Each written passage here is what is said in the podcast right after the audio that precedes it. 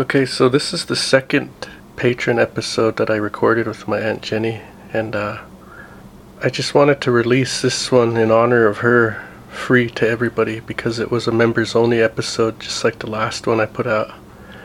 But um, just so there's a little clarity here, the episode I put out with my Aunt Jenny with the singing that's leading us off in the beginning, that's actually the second paid episode she did. This one takes place before that episode. So um, let's go ahead and and uh, get into this episode here. I'll just um, let it play from the very beginning. I won't have no outro on this one. I'll just leave it as is. So I just real quick want to thank everybody for um, being here and being willing to come on to the show, and uh, I, I, really appreciate it. There's uh, got a lot more guests lined up here, and we have quite a few shows coming up that are that are pretty good. But um, in honor of my aunt Jenny, Jenny Many Hides, here we go. And um, I hear the first officer call out, and then the first officer jumps on the radio and he screams, "Holy shit, it's the goat man!" And I mean, it's just like everything went quiet. And my, I, I could hear the ringing in my ears, and I could feel my heart race. And so I hit my light, and I went flying up there. I've been told by some old, older people, elders, that you grab them and you hold them and you you you don't own them, but you you hold them there until daylight. If you can hold them or pull it in pull them into the light. It uh, destroys anything they have, uh, any kind of power or anything that, or anything they were trying to do to you. It'll, it'll destroy them. This guy was like bouncing, like you know, like how you, you see people kind of getting ready to jig. You know how they kind of bounce. Yeah, he was like that way. He was just kind of bouncing, and he was just kind of going back and forth and one foot to the other and uh, and he just kind of turned sideways, and he turned back over to the other way, and and uh, he took off. Holy shit! He jumped in Wanda. This is Lodge Tales. I'm your host, Rod Williamson, and thanks again for joining us on another episode. If you are Native American and you'd like to come on the show to share your strange and paranormal experiences, please consider emailing us at lodgetales at gmail.com.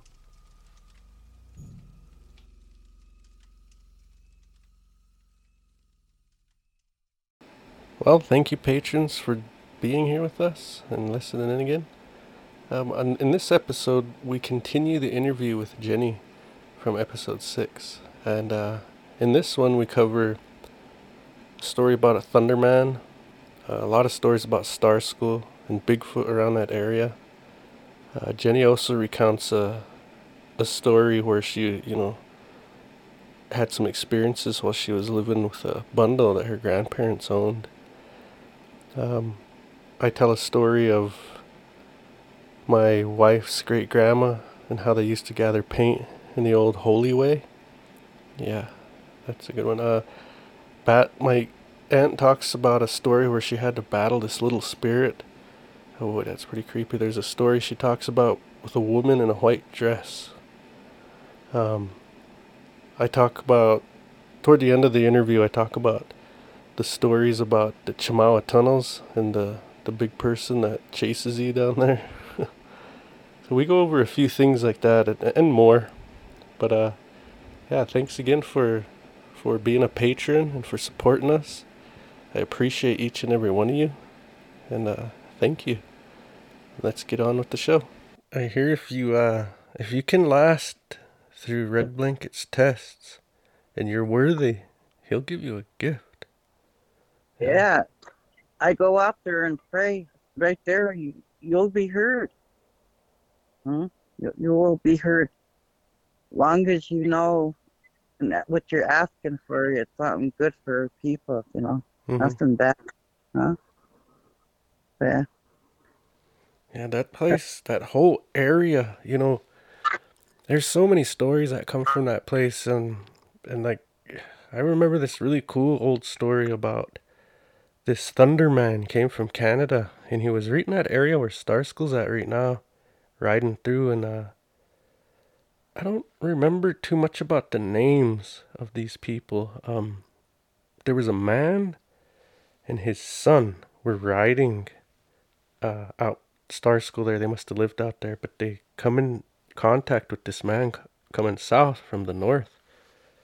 He told them, uh, where's that Sundance? It's supposed to be right here. And uh, that's what I'm coming down for.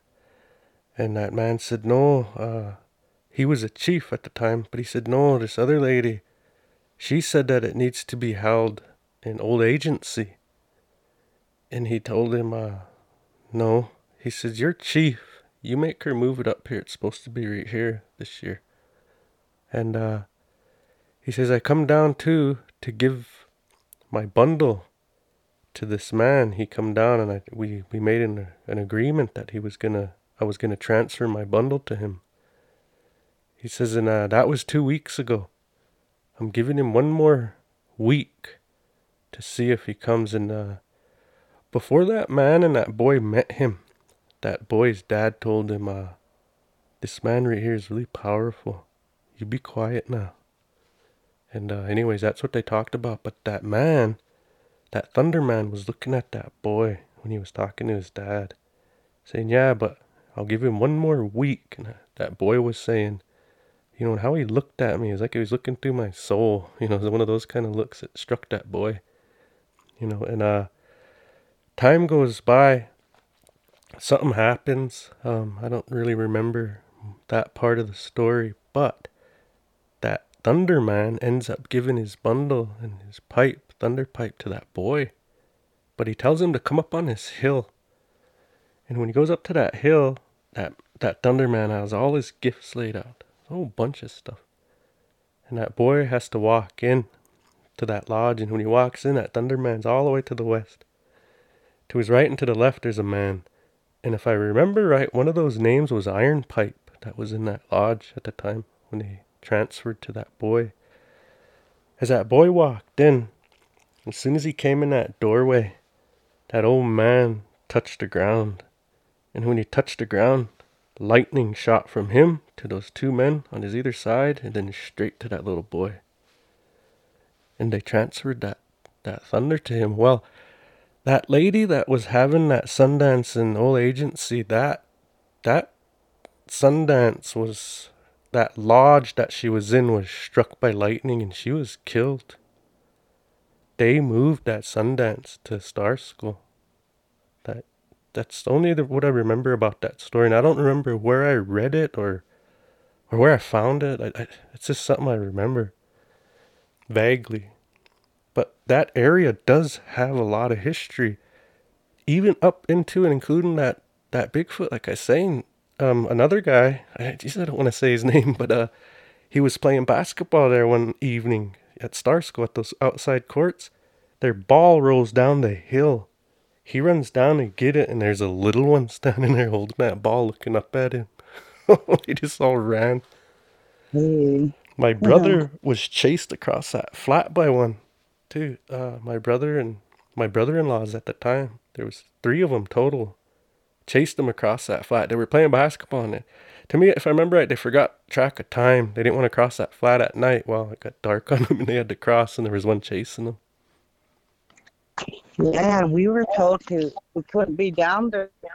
My grandfather and they got that house in Star School and what. We moved into Star School. And we were told not to be down the bottom, you know, sunset because none of the kids were supposed to be out after the, that, especially us because our grandparents had that bundle at the house. Hmm. but we were told not to be down in the bottom at nighttime because you know, there's spirits and stuff come out at nighttime. So one time we were playing hide and go seek down there and it started getting dark and darker. Next thing we start seeing like a, a dark man, you know, he starts, you know, here and there, you know, we start seeing him, and we took off out of there. And I was the youngest, so I was always, you know, the the slowest, you know. Mm-hmm. And I was the shortest. yeah, man, it was freaked me out, you know. So I knew not to go down there no more. I didn't want to go through that. You know. But at home, we couldn't make noise after the sunset. My grandma would close up all the, you know, curtains, everything. We couldn't make noise at all because we had that bundle. Mm. Um, to us, we were taught, you know, like a, a baby sleeping, you know, not to wake it up. Oh yeah. Mm-hmm. And she she was very strict with us, you know. They they really took the ceremony uh serious. Mm. That's how they took the ceremony. They didn't play with it or something. Yeah. Once you understand it, then you'll know. Mm. It was given to help us, you know, not to destroy us or hurt us Mm-hmm. if you understand it right.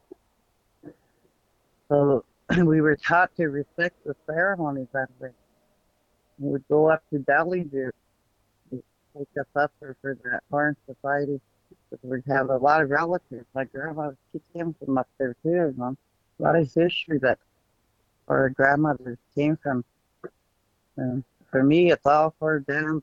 One of my grandmothers came from. you know. so up there, she was really strict. We didn't get to go run around or make a bunch of noise. Mm-hmm. And they still had that whip net. Mhm.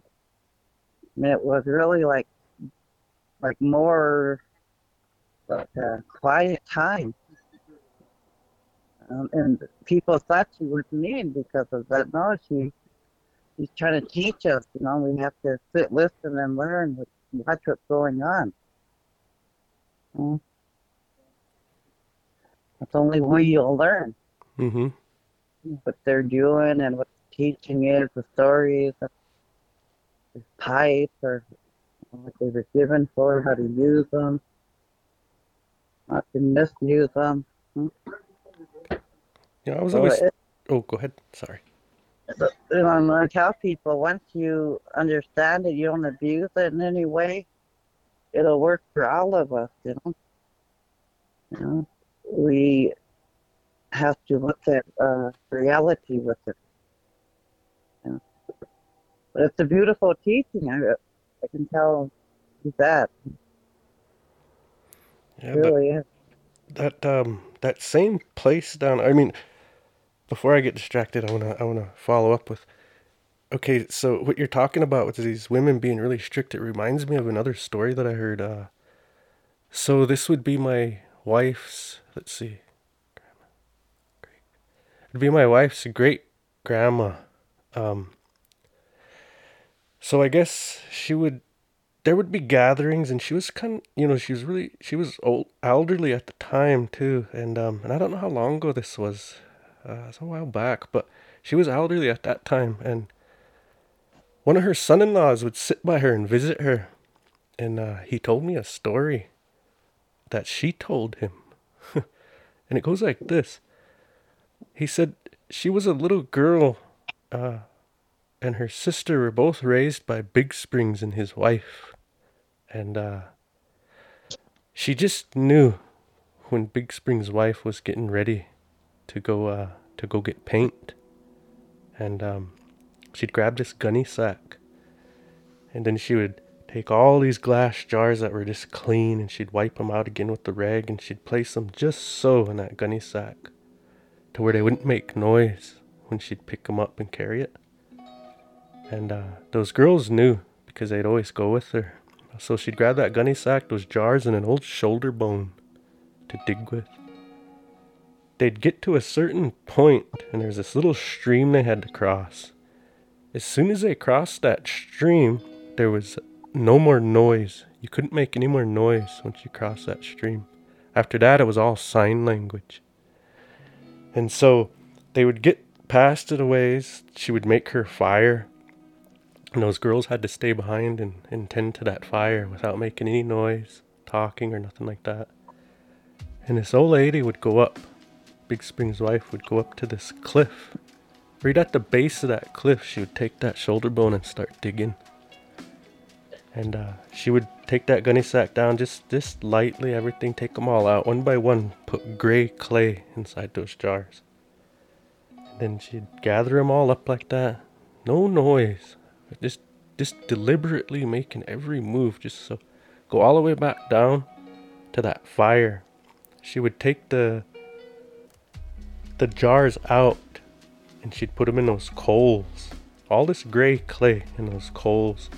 And then she'd cover it with this hide. And I don't remember if she'd sing. I imagine there'd be a song with it and some prayers, but then she would lift that that robe off of it. And she would just start taking them out of there. Just so and putting them back in that that gunny sack. But when she was taking them out, they were all different colors of the spectrum that we use for paint. And uh, he told me this was the the holy way of gaining of getting paint. Whereas other times, if you have the right to pick paint, you go out and you see it on the ground and you pick it, right? That color, red, yellow, whatever you find, it's right there. In this way, it was all gray, but because of the gift she had, he was able to make it in all these colors. Yeah. Mm-hmm. And Yeah. that lady's from out in that area too. Their family's from Star School. Hmm. Yeah. Yeah, there's a lot of things that a lot of people don't understand or they never heard before. Or maybe things that, you know, that they have experienced the same thing, you know? It's just like, all right, well, like I told you, you know, listening to these interviews, it just makes a person like me eager to share my stories now. Yeah. There's a lot of stories. There's so many. Yeah, like like they're in Browning um many different times, you know. I've got bothered and stuff in those houses. hmm, And my family members. The one that the one that really for me was like holy crap, what the hell was these houses, you know, really built for them, know? And that was one of the log houses that my family member lived in. There's so many things that were happening to each one of us that on that house after a while. Bad dreams, um, a little boy, you know, in there, and I mean, for me, it was when I uh, was sitting there talking to my my brother.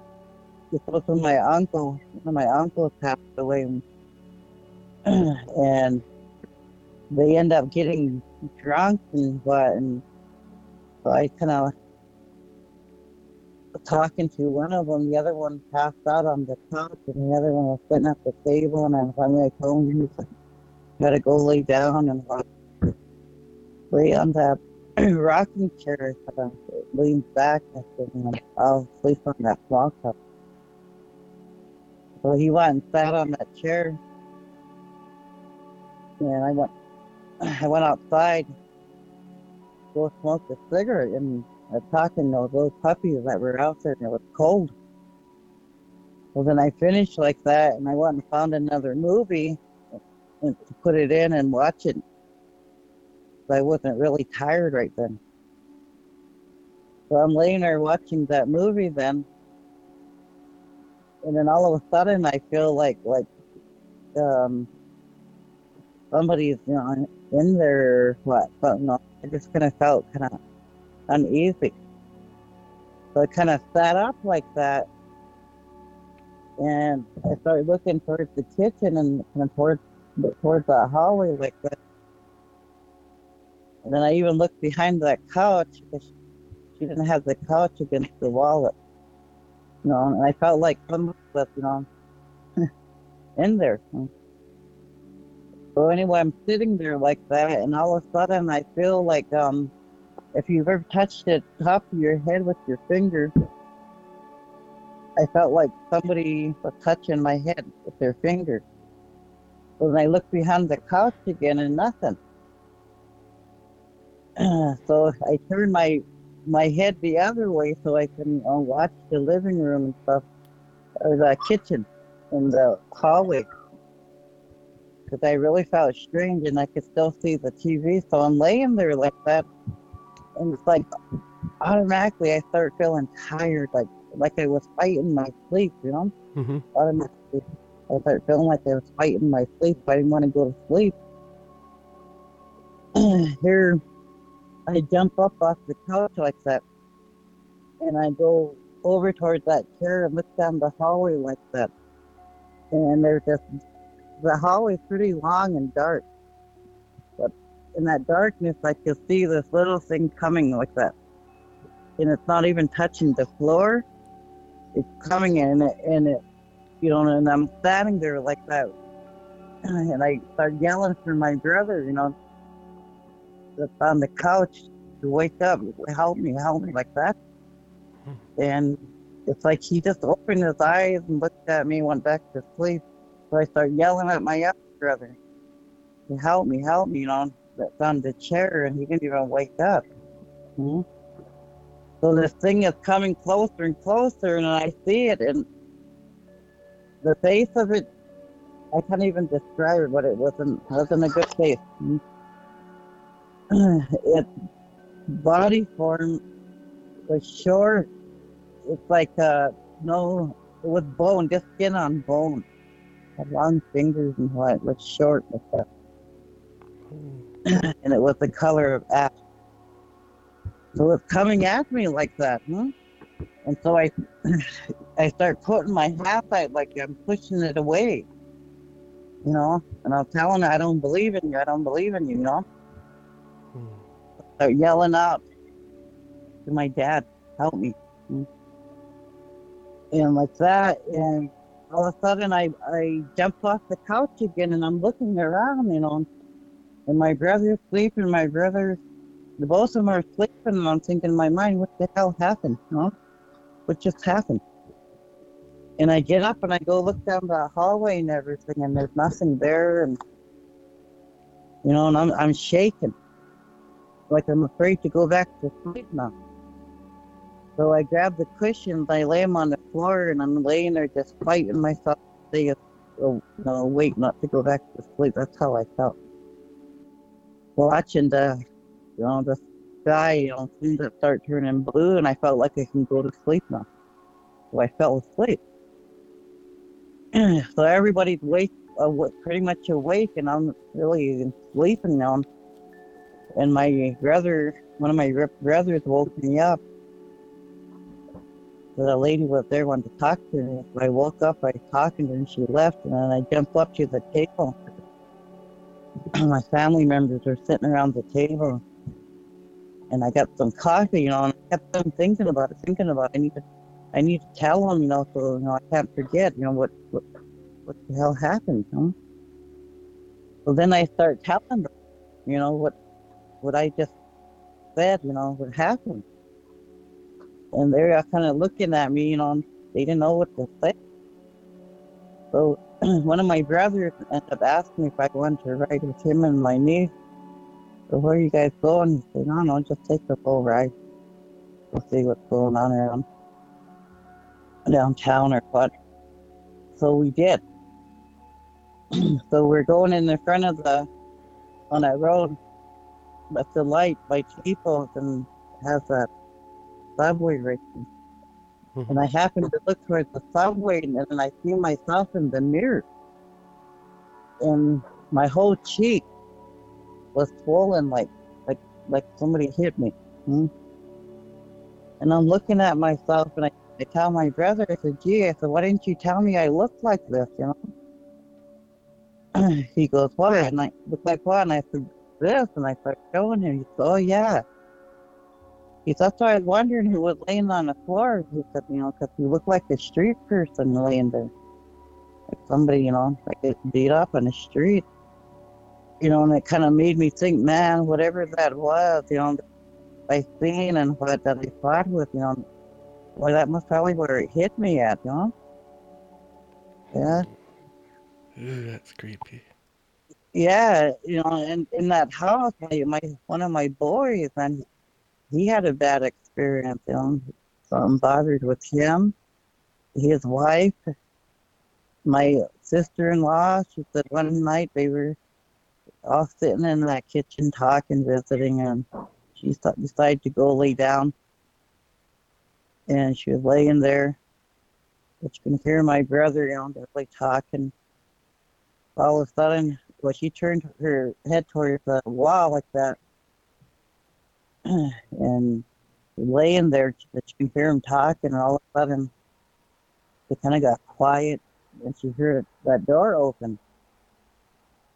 She thought it was my brother, you know, coming in to go to bed now. But she kept laying there, and she started wondering well, why it was taking him so long to get into, you know, in bed she got curious and turned around to see what he was doing. And she turned around like that. She seen that a little dark thing standing in that corner like that. Yeah. Mm-hmm. So then she looked at it and then she just turned back around again and she started praying, you know, telling it, I'm not afraid of you and what. You know? So she had a bad experience in there too. Know? A lot of us a lot of my family did. You know, and I always wondered why, what's going on there. You know, I don't know if it has to do with them building them houses in the lake bed mm. or what it is. Because my sister, after she moved out of that house, um, an elderly guy, he asked her one time if she ever got bothered in that house that she lived in at the walk home. But she said, no, huh? Were telling me, and I said, "What do you mean, no, huh?" But look at all the things that happened to us in that house.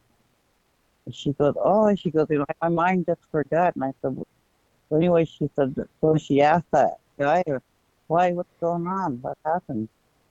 And he said, "Well, they had to do a cleansing at a house down that street. They had something in there that was bothering with them." Mm-hmm. Mm-hmm. So, I always wondered, you know, what the heck is there or what? No, what is it? Yeah. I, I don't know. What I seen it was like an out of body experience, you know? Yeah. Did you ever put barriers up around there to protect it? Well, you know what? When we were kind of having that, uh, after that, well, after that, after I went to the Okan, that was in 2014, and then I went back, you know, staying with my sister for a little bit again there. Mm-hmm. And it seemed like, um, to me, it was like a like a portal, a bad portal. Oh. Something right there, something. And during that time when all the stuff that I was hearing, you know, in that house and it was bothering me, it seemed like the old ones were with me because I could hear my grandpa pray and talk and sing in that time. I could see those orbs, everything that like they were there with us. You know, oh, you know that time it's like, gee, watching. I don't know because all these things that you know I could share a lot of these stories and my children were with me, you know, witnesses to it. You know. Mm-hmm. There's another another story about uh, Star School, real quick. Oh, let me readjust here.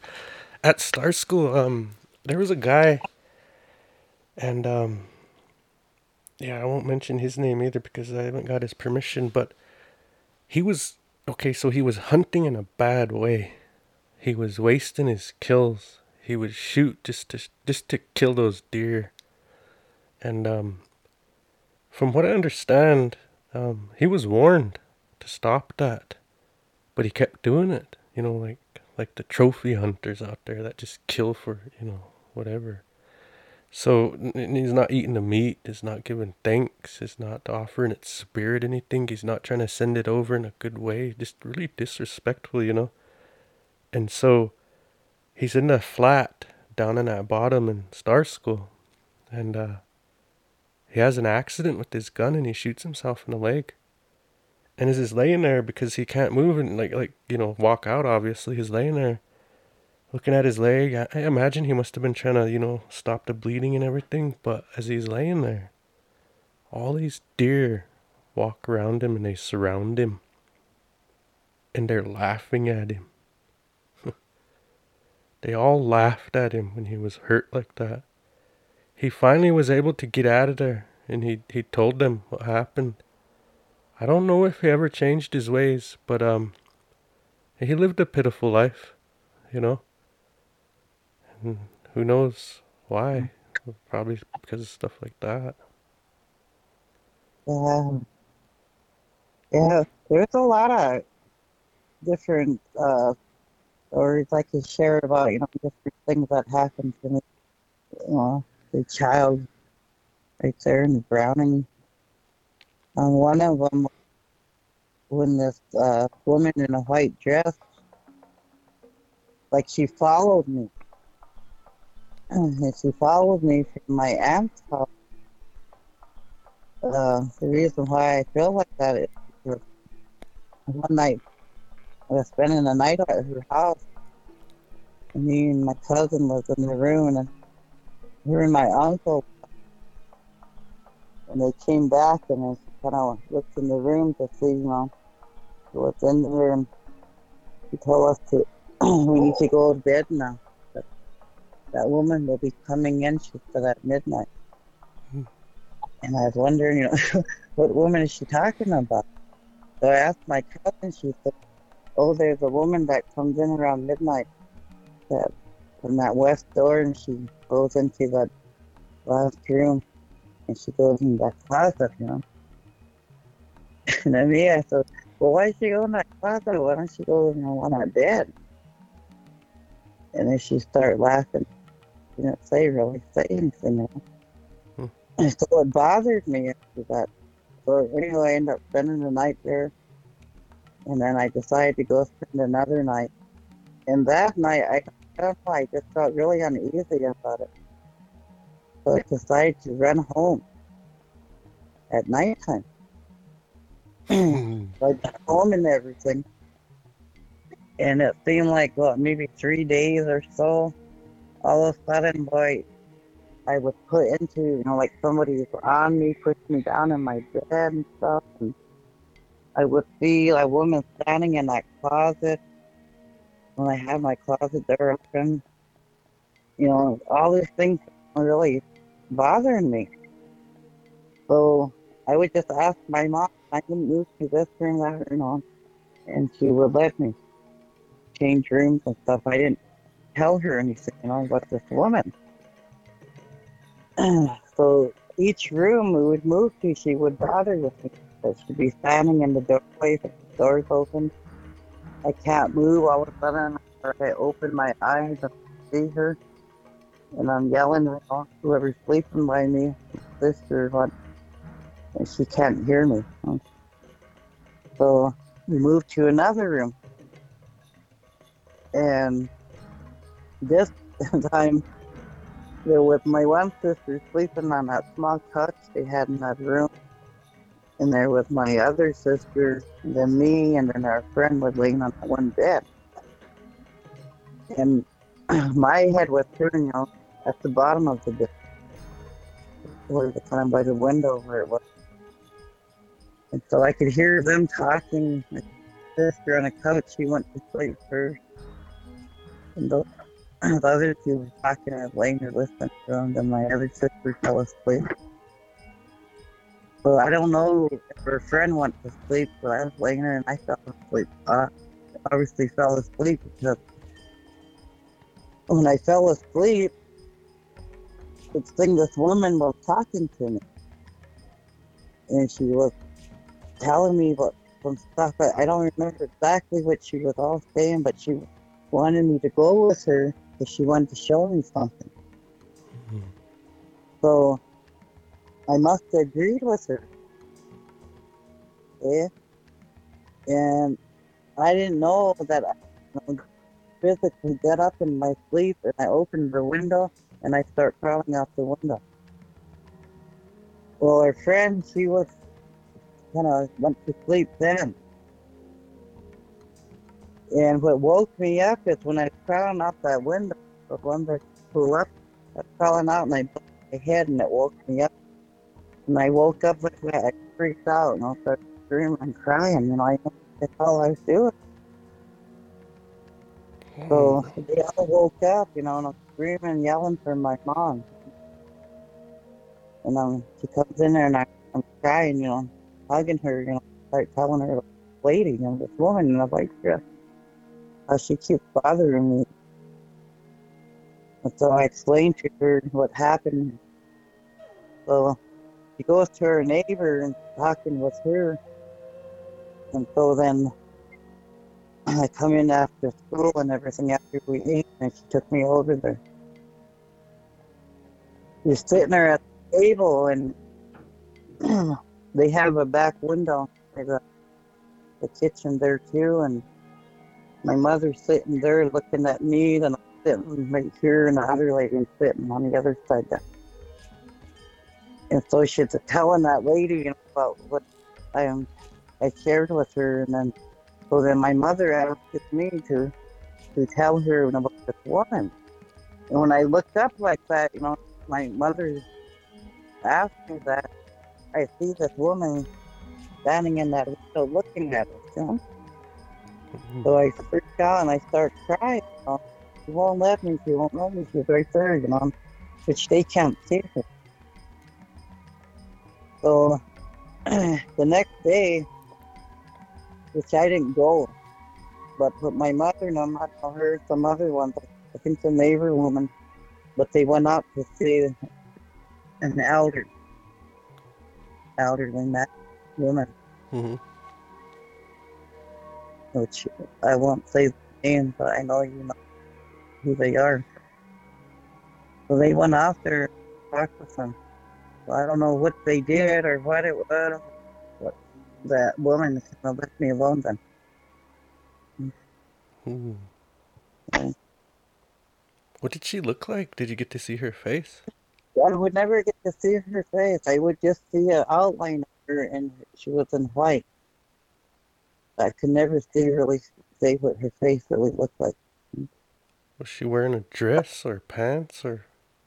Uh, it was a, a white dress. Ooh, that's creepy. hmm Uh, A lot of different things. Like the old lady Brown's house too. I don't know if you guys remember. Right behind the junction driving. It's not there no more. But one time when I lived down in Fort Belknap, me and my little boy and his dad was up in Browning. And it kind of snowed, so we didn't get on the road. So it's already dark, getting dark. And my cousin and her her husband and kids, they they said, or well, we went over there. I went over, I went in, I was talking to her. If it's okay if we could spend the night there. We're to drive the road right now 'cause it's already dark and hot. And she said, yeah. She said, get to stay here. That they were going to go over to her mother-in-law's stay that night. And she said, you guys can just sleep in my room. Okay. She said, but that door, you have to put knives in there. So she told me that she put like four knives in it. The back door was already closed off. They had a whole bunch of stuff right there. I said, all right, then just eat and whatever you guys need to um, do, just eat, whatever. All right. So we went in like that, put the four knives in the door, ate, we cleaned up, and then we went into the room and went to sleep. And here all of a sudden, my boy's dad would wake me up, you know, wake me up, he'd shake it, you know, hey, hey, hey, no, that's your um, cousin, cat. And I was like, I don't know. He said, because there's a cat right by the bed and it keeps like growling at me. I said, well, just hit it, make it go, go away, you know. Then I go back to sleep. Then he'd be waking me up again. He'd say that your there's stairs right here at the, the door because there was a door right there in that room. I went up to the attic. He goes, uh, is there stairs I go up to on top of this house or something? And I go, I don't know. I said, what? Gee, let me go to sleep. Well, what he said he was hearing like something like falling down the, the stairs or something. Hmm. And then I went back to sleep. I told him, leave me alone. Let me go to sleep. Wakes me back up again. He said, you need to go tell those people that your cousin let us stay here. And I go, what people? What are you talking about? He said, in that kitchen. he said, there's somebody in that kitchen. He said, no. And I looked towards the door and I could see that kitchen light on because of that light around that door frame. That kitchen light on and there's somebody in there. And me being too tired, I said, well, if they come in here, I'll tell them. So I went back to sleep. And by then it got daylight. You know, I was still sleeping and he woke up like that. And he panicked, man. He wanted out of there right when he went to the door, all those were in there, and I'm thinking, well, how did how did they get in here, you know? so hmm. we just grabbed our stuff and left, and I went up to my aunt because she was staying there before she moved back into her house again. And I was asking her if my cousin had a cat, and she said not that she knows of. So I'm telling her about the cat. I'm telling her, asking her about her stairs that go up to the attic. He lived there, and she said, oh, "Yeah." And I told her about what he was here, and she was telling me that the old lady, because she died, she fell down the stairs. And I telling her about that kitchen, like everything that know that happened. Mm-hmm. Dang, that lady oh, yeah. that lived there died on those stairs. She tumbled down or fell down. Or oh he was freaked out. Believe me, he was scared. He never said he never ever got spooked like that before. Yeah, it's a it's a heck of a thing when people first. I was there when um my good friend Sonny Wagner he he passed on to. He got spooked in Chemawa, back to Chemawa, the tunnels. So, I had heard stories about these tunnels for a long time, and and if anyone knows me, they know I like to explore things and I'm always into stuff and, and stuff. You can't keep me out of place if I want to be in there. And so it was like that. I was on this personal mission to find these tunnels. And um, I had heard, I followed all the leads I heard. I heard there was like an opening down by this one little stream thing. Uh, there wasn't nothing there. I heard there was like uh, just all these rumors, and I, I followed them all until finally I just stopped listening to all those. And I started trying to look for myself. What I did was I started in that school. And I went to all the places nobody is allowed to be in maintenance rooms, everything like that. And I finally found them. And uh, I explored them myself first, and I knew how to get in and out of there. And um, I brought a couple of, I brought one friend in there first uh, we walked through and we actually went into this weird little room and found a bunch of records from the 1960s and 50s of people, uh, student records. We didn't. We just looked at them. We weren't like raising hell with anything, stealing or anything like that. We we're just exploring. And um, to get into that room, you had to take these panels, metal panels, off the wall and crawl through these uh, like dirt floor, cinder block walls, and vent uh, like HVAC venting all around and you had to go through another one and do the same thing to it. So you needed a screwdriver if you wanted to go through that little place. Well, anyways, long story short is we when we when I start bringing more people in there and we we explored all the way up. You know that parking lot up there by PPS? There's like yeah. big square benches up there. Okay, there's manhole covers right there too. That's where the tunnel ends because there's a cinder block wall right there. And uh there's pipes that lead into the lower left hand corner into the wall. You, it just don't go anywhere. Maybe a mouse or a rat could fit in there is about it, but the lights are broken weird ways, so it's hard to see in some of those tunnels. You're basically feeling your way through until you get to the corner and you can see some light. It's, it's, it's just really weird. Well, we were there. There was Sonny Wagner, myself, and Brian Penatak from Wind River, and um, me and Sonny went in first, and Sonny stopped at the the manhole cover, that hole. It, it cast a little bit of light down. He stopped right there, and we were gonna smoke cigarettes right there. Well, I wanted to go down to the end just in case there was a maintenance worker, so I did. I went to the end and I checked that back wall. There's nothing there, nobody there, so I came back to where Sonny was. Brian was still making his way into that weird little place where you can't see until you hit that corner.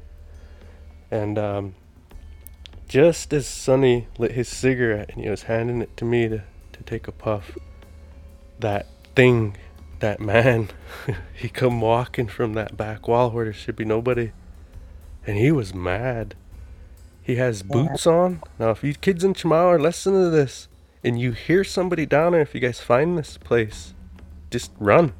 Because he won't stop. Anyways, these boots are so heavy. If this man was alive, or if I could see an alive, I would imagine he's 300 pounds, 6'5", and he's mad, and so he's chasing us. Sonny looks at me, the fear of God in his eyes, and starts running. I run right behind him because I'm just as scared. And as we see Brian, Sonny knocks him into my path.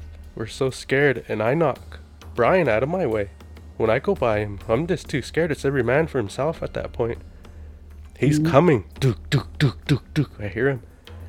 So I don't even care what happens to Brian. I don't even care what happens to Sonny. All I know is I need to get out of those tunnels as fast as possible. It, it was that much fear. That fight or flight, it kicked into flight. No more fight, man. It was too scary, so I ran. And Sonny is big, and he was trying to get over the top of that gate so we could get out of there. It's a it's dead bolted uh, with a padlock. I mean, and you have to climb over this gate and then like put your feet to the right hand side and like use those to shimmy like a board across the top. Then you can drop down. He's having a hard time doing it. And I'm like, come on, Sonny, hurry, hurry, man. I'm trying to push him. I'm doing anything, and I'm just constantly glancing back and back and at that that place where it's coming from. I can still hear him coming. And as I'm watching, and Sonny's like almost getting it, I see Brian come running. He's just again the fear of God in his eyes, like Sonny had. He grabs Sonny by his belt and just flings him out of the way. Climbs over like nothing. And I was glad that he did that because it reset Sonny. Sonny went back up and I helped him across and he was over fast and it was my turn to get over last. As I jump over, this thing mm. stops right where the light is cast. It's just like two, three feet from me. It stops in that shadow. and it won't come in oh. that light, but it chased us right to the end of that thing.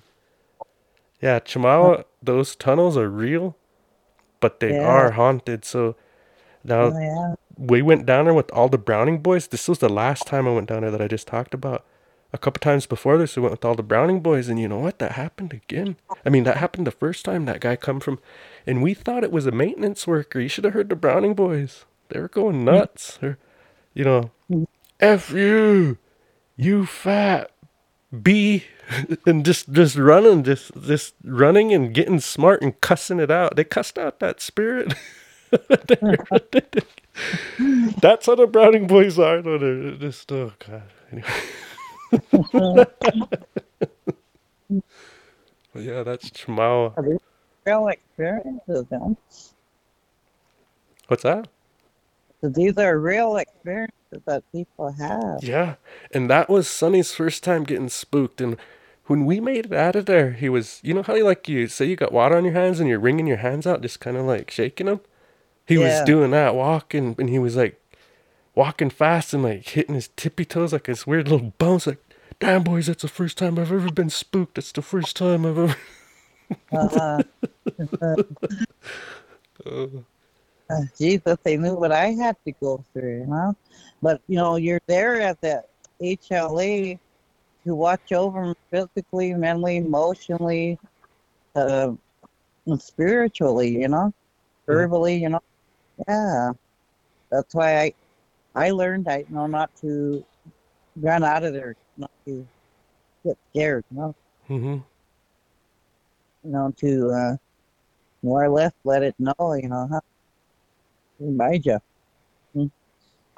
Another one that I have about Chemawa real quick is um I've been meaning to tell this story. I just been waiting to tell it.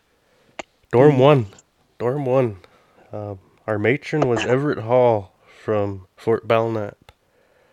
Everett Yeah. Hall was a big, big man, and um, he could rip phone books in half. He would do it as a trick for us, and we'd laugh and we'd damn. Yeah. I I trained all the way from my freshman year to my senior year, lifting weights, everything before I went to Marines. To, and I, I made it my personal mission to beat him in arm wrestling. I, I couldn't. I just couldn't. And that guy never worked out. He's just an old, strong guy. Mm-hmm. and so we were all down in the basement, I mean, the lower floor. And you know, like toward the end of the year, they, they basically move all students to the main floor so that the matrons don't have to walk up and down the stairs. There was no, there was nobody at the bottom living in those four rooms at the bottom. And uh as you walk down the stairs the rooms that are straight ahead of you was where this happened. Uh we were down there messing around. There's a guy named josh warrington. He was really good at uh martial arts stuff. And he was showing us some move with our wrists. I remember we were practicing it and we're like oh really? Is that how that works? You could use a pen. I remember we were doing something crazy like that. But we were just playing and like, see, you know, in that room, you know how they used to stack all those metal bunk beds in there? They would store Yeah. them. Yeah, the, Yeah. those. It sounded like there was a tornado, and those were just being flung all over in that room. You could hear the bricks chipping. You know, it was violent and it was scary. Mm, Uh, we start walking toward it, and everyone's behind me. All of a sudden, it dawns on me, hey, I'm leading this. What the heck? Go get Everett. Go get Everett. I, I just couldn't open that door. I reached and I just, I, the fear was this too thick. Go get Everett, man. Go get Everett. As he comes in, we're all like Scooby Doo looking behind him, peeking under his arm, you know, and like following him in there. And as he opens that door, Jenny, all of those bunk beds were still stacked up.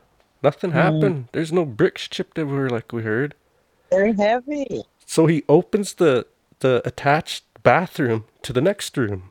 We go into that door, then we open the next door into that room, and look in there again. All those bunk beds are still sta There, nothing's out of out of place, and Everett just and he didn't mock us. He didn't tease us. Instead, he said, "Huh. Well, if it happens again, come and get me." And Mm, how was that? He locked it up, and boy, we we didn't play down there like that no more. Yeah. uh, mm, that was crazy because it was so violent and, and multiple people heard it and we were scared. mm. Yeah, Chemawa's got a lot going on there. There's a lot of stories. Um, a lot of people have different stories about how they got bothered during even students. I'm trying to get more people to come forward with their stories about Chemawa. I've had a few that I've approached, but yeah, I they hope. have a page. oh, they have a page for Chemawa. I seen can- that. I can make a phone call. See, some of them are that still work there. That I remember. Yeah, well, Yeah. I'm gonna get more on there. I'm gonna. I'd like to feature Chemawa in like a series, right, and just get a bunch out there about Chemawa. That that place is creepy. I could go on and on about the trails too. We used to play hide and seek up there, and there's something in there that hides at you, or it's just out of view, and you hear walking around constantly. One time we were playing hide and seek, all me and the Browning boys. We used to do it at night. You know how crazy we were. Mm-hmm. Well, we'd do that, and I was hiding in this spot, and Christ, everybody was just missing me, going all around me, all around me, and I could hear him down the other way, like coming up, looking around. I got bored because I hid too good, I think. So I got up, and I was like, and I heard all those people that still looking for me, and heard voices, and how about over here? Hey there, you know, just just odd things, and I was, ah, I'm just gonna walk out of here. It's like, hey, I'm over here.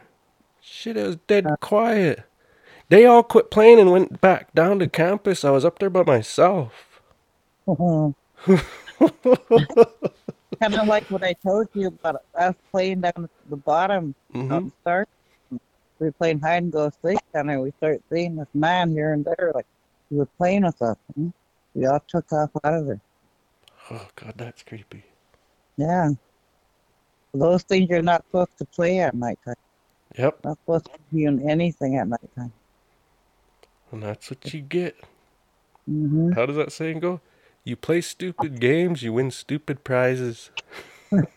Be careful. You get invited. Yeah. Mm-hmm. Oh, Well, Jenny, how do you how do you feel about this stack of stories? You ready for a break? We can maybe call again. yeah. We'll do a break. Yeah, let's do a break and maybe we'll we'll call again in a few days or just whenever we recharge. You just let me know whenever you're ready for more. Yeah, I got some more. yeah. Yeah. I got some. Well, call me up and I'm gonna get all my stuff together here and see how All the right. thing looks. The audio. Um, fire the rest of them, but come on, get on here and tell us the story about. Yeah. Mm-hmm. We encourage you all. All right. All right, Auntie. All right. Well, good good night. Happy to get this started. Heck yeah. Yeah, good All right. night and thanks for all of these stories. Yeah. All right. Good night. Okay. Love you. Love you too. We'll see you. Yeah, later. Wow. Oh, wow. That was good. That was a good one. I like that. Well, that was my Auntie Jenny ManyHides. It was a pleasure to record with her. We're going to record again, and when we do, we're going to talk about dreams. You know, the next time she's on. There's a lot of stories around dreams, and uh, I guess I would like to kind of explain in that episode that we're to have is, uh, you know, the importance of dreams and, um, you know, how big of a part they play in our lives. And, uh, you know, just stuff like that and, and different dreams we've had, different dreams we may have heard, you know, things like that. So stay tuned for that. Also, coming up on the next free episode is going to be my cousin Taryn Williamson, and she has a lot of stories about UFOs. Um, she actually seen UFOs. Uh, it looked like a ball of fire. Uh, she'll go into all that. She's seen three beings in that thing. They lost time. Yeah. Uh, there's a story she talks about with this spirit that used to bother her. And if you, any of y'all have ever seen the movie Smile, well, that's that's kind of what it is. Imagine if the movie Smile and the movie Exorcist had a daughter. and uh, yeah, that's what used to bother her. So stay tuned for some creepy ones with with Taryn. And all her stories mainly take place in Two Medicine, out there on uh, you know, south of Browning there. And so um, I'd like to encourage any of the people that have stories about Chemawa to come forward and share whatever your experiences were up there. There's a lot of stuff, uh, a lot of spooky things that have happened up there, not just to me, but to, geez, pretty much everybody that's ever went there. And so if I could gently prod y'all to, to come on the show and, and share your stories, we'd really appreciate it, and we'd love to hear them. Um, well, until next time, see you later.